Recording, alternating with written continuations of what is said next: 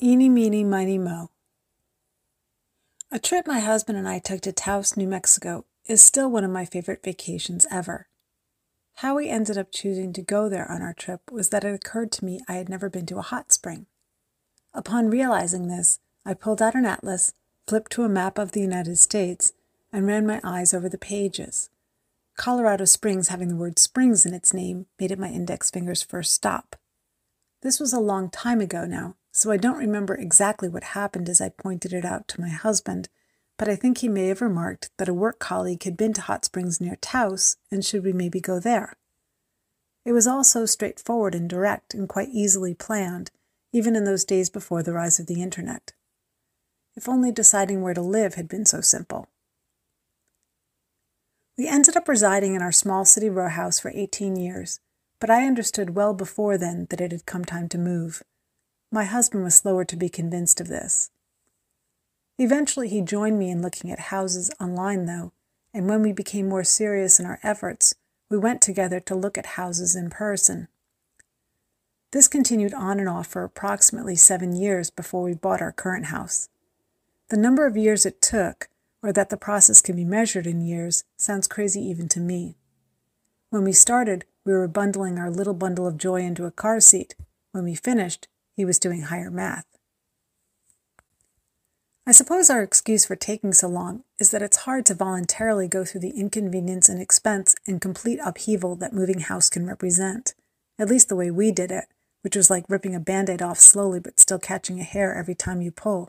In other words, ouch.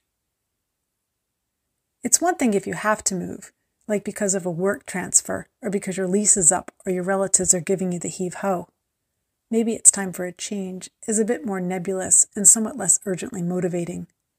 And the fact that home consists of both the dwelling itself and the place where it's situated, which in turn consists of the city, town, or village, as well as the specific street, road, development, or neighborhood, makes it a whole lot of choices for people who have a difficult time making them.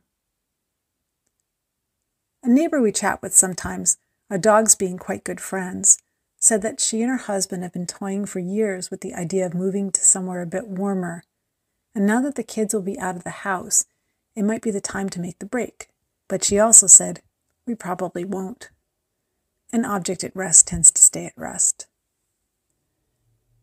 In the novel The Shipping News, which I reread last year for the sheer pleasure of re experiencing how much I love that book, the big move the heroes of the story make is prompted by a notion as appealing or dare I say romantic, as you can get the fresh start. They move house because they need a do over. Plenty of novels feature a similar scenario, same trope, different details. Anyway, it worked for them. We needed a fresh start too, but our circumstances were much more run of the mill, boring even. We wanted a different school for our son, a bigger buffer from neighbors, and more space for our crap. The house we ultimately bought and the locale we bought into fulfilled our criteria, but it sure took us a long time to move 15 miles. Where we lived had many advantages a friendly neighborhood, libraries, and a movie theater within an easy walk, no driveway to shovel when it snowed, and an enviable 12 minute commute for my husband via Shoe Leather Express. Honestly, we might still be hemming and hawing over whether we should move at all, but the tipping point came. Our son's sports equipment outgrew his closet. My husband's increasing collection of bikes in need of repair took over the small guest room. Another round of distressingly inconsiderate neighbors moved in next door to us. And my son told me that every day at the school he'd been attending for two years felt like he was going there for the first time. He found it that unfriendly. Basta, I thought. Enough. That moment occurred toward the end of June, which gave us until September, when by the laws of both the state and good parenting, our son needed to be enrolled in a school somewhere. This really was not enough time. Good thing we'd already been looking for seven years.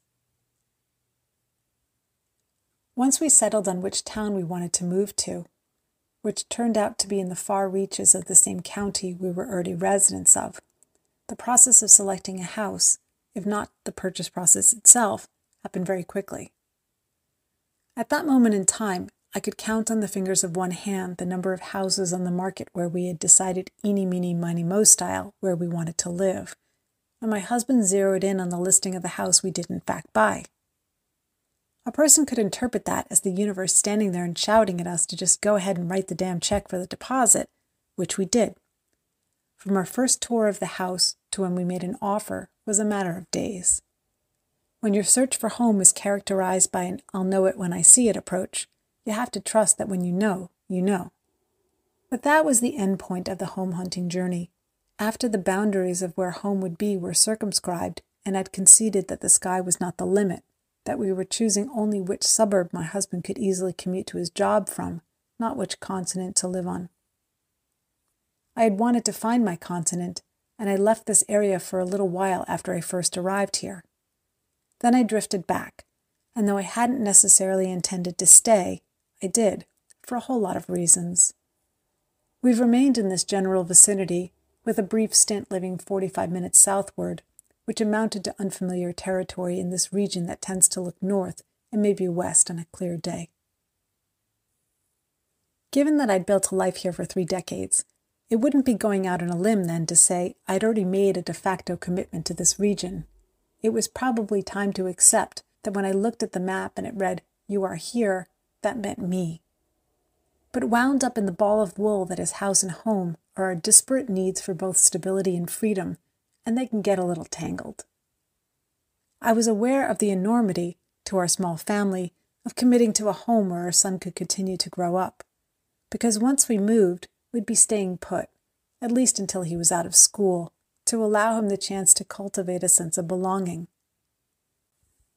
I was aware as well of the cloud of finality that hovered over our decision, as it occurred to me that this could quite possibly even be our forever home. Having already invested so much time, money, elbow grease, and care in two other structures, we, or at least my husband, had declared that whatever house we bought would be the last one we own. The next place, if there is a next place, might have to be a nice rental where someone else takes care of the repairs and improvements. It's not that this house we were choosing signified the end of all adventures, just that it would be our exclusive launching point for them. Early on in our search, when our son was a toddler, my husband and I did our best to nudge the limits of where we could practicably move to outward into a neighboring state. The location would have maintained the connection to our existing life, but been different enough to meet the standard of change we were seeking. It was, however, a far enough drive away from where my husband works that even toying with this option took real consideration. We strained our eyes to see possibility in the houses we asked the real estate agents to show us, a way of making those houses work out where there wasn't any, at least not for us. I remember sitting in the car one night, in the driveway of an abandoned house that we'd looked at twice, listening to the ambient sounds, immersing ourselves in the darkness and relative remoteness, absorbing the atmosphere to better feel how we'd feel about it, endeavoring to convince ourselves and each other that this was the place. The reverie ended after the carpenter we'd hired to give us an informed opinion confirmed what we should have accepted from the start that the house had grievous structural issues, and that even if it was worthy of saving, which we thought it was, people with more skills and deeper pockets than we had, and also perhaps people who didn't have a young child and weren't employed full time, should be the ones to buy it. When this became the narrative with all the properties we looked at, we ended up dropping our pursuit in that neck of the woods.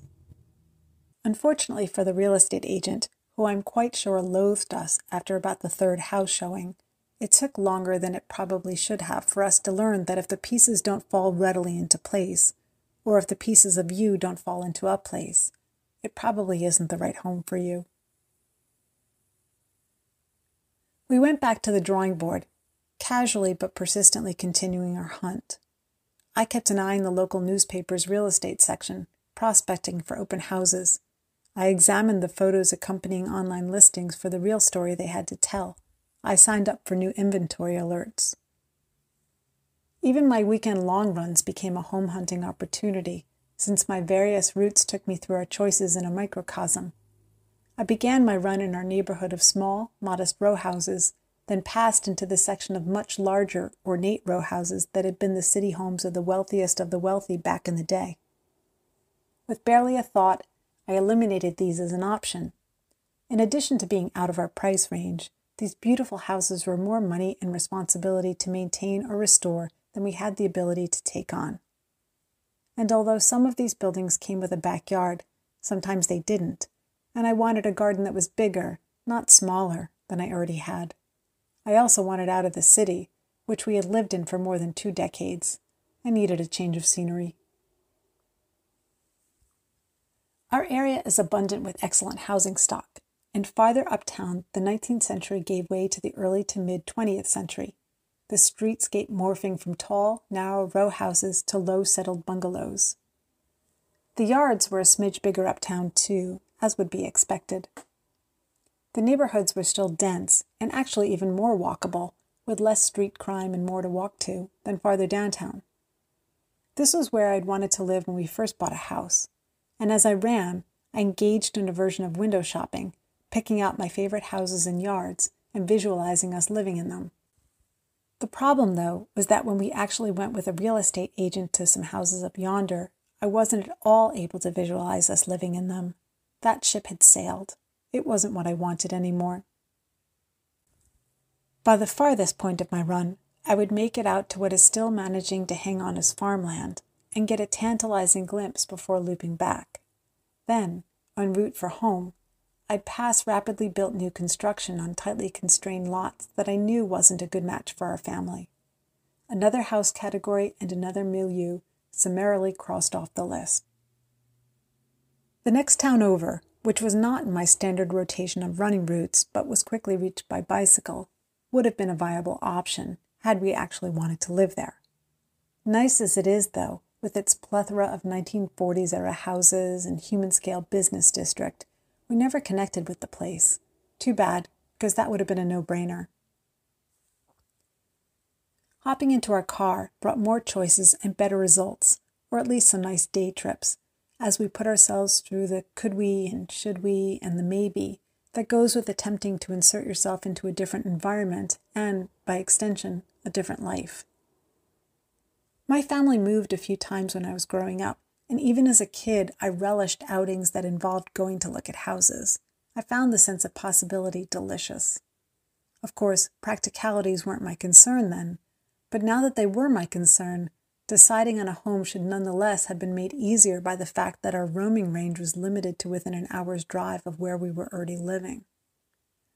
If we'd been casting our fishing line out a bit farther, if we'd been choosing to go, as the song says, where the weather suits my clothes, the set of considerations would have been different.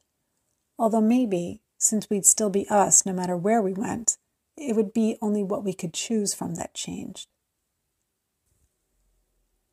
In the Little Book of Hygge, The Danish Way to Live Well, which I read recently, the author related how a self described introverted student attending one of his lectures projected her home turf, the United States, characterizing it as a country of extroverts.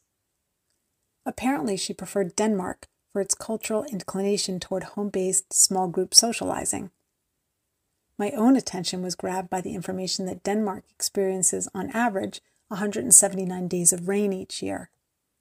Allowed a choice between that and a climate of hot, cloudless days, I know where my own allegiance would lie. Excuse me while I go pack my favorite umbrella.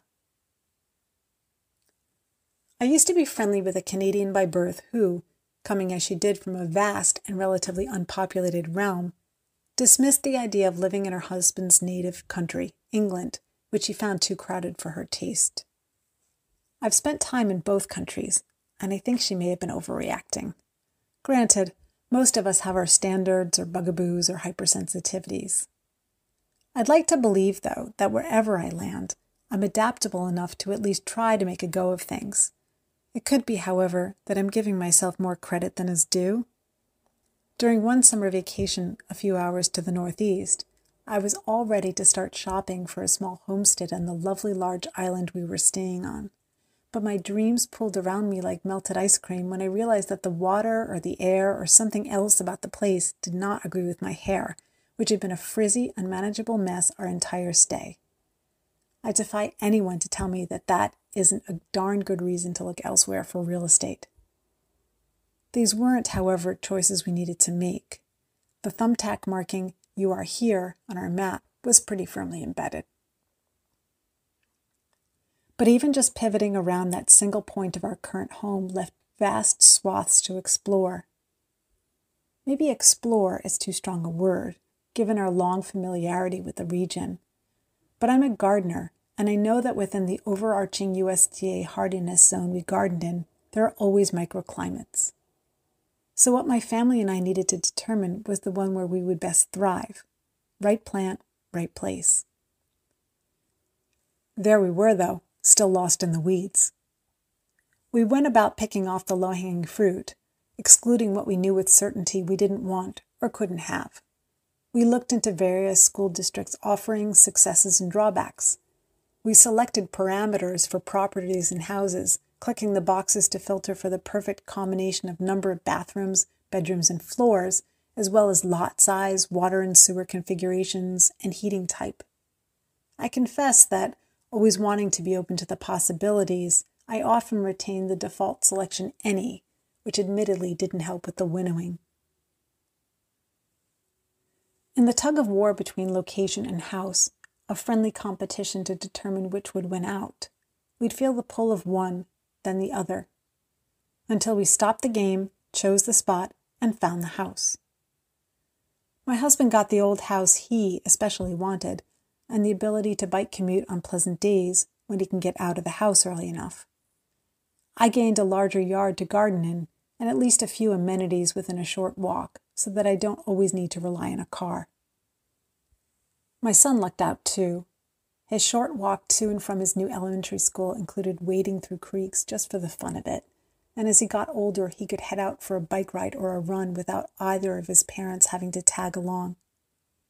He's growing up happy and healthy. End of story. But of course, it isn't the end of the story. The point of the search wasn't to move elsewhere, even to a local elsewhere, and stagnate. It wasn't to buy a house and then just sit there and say, okay, all done.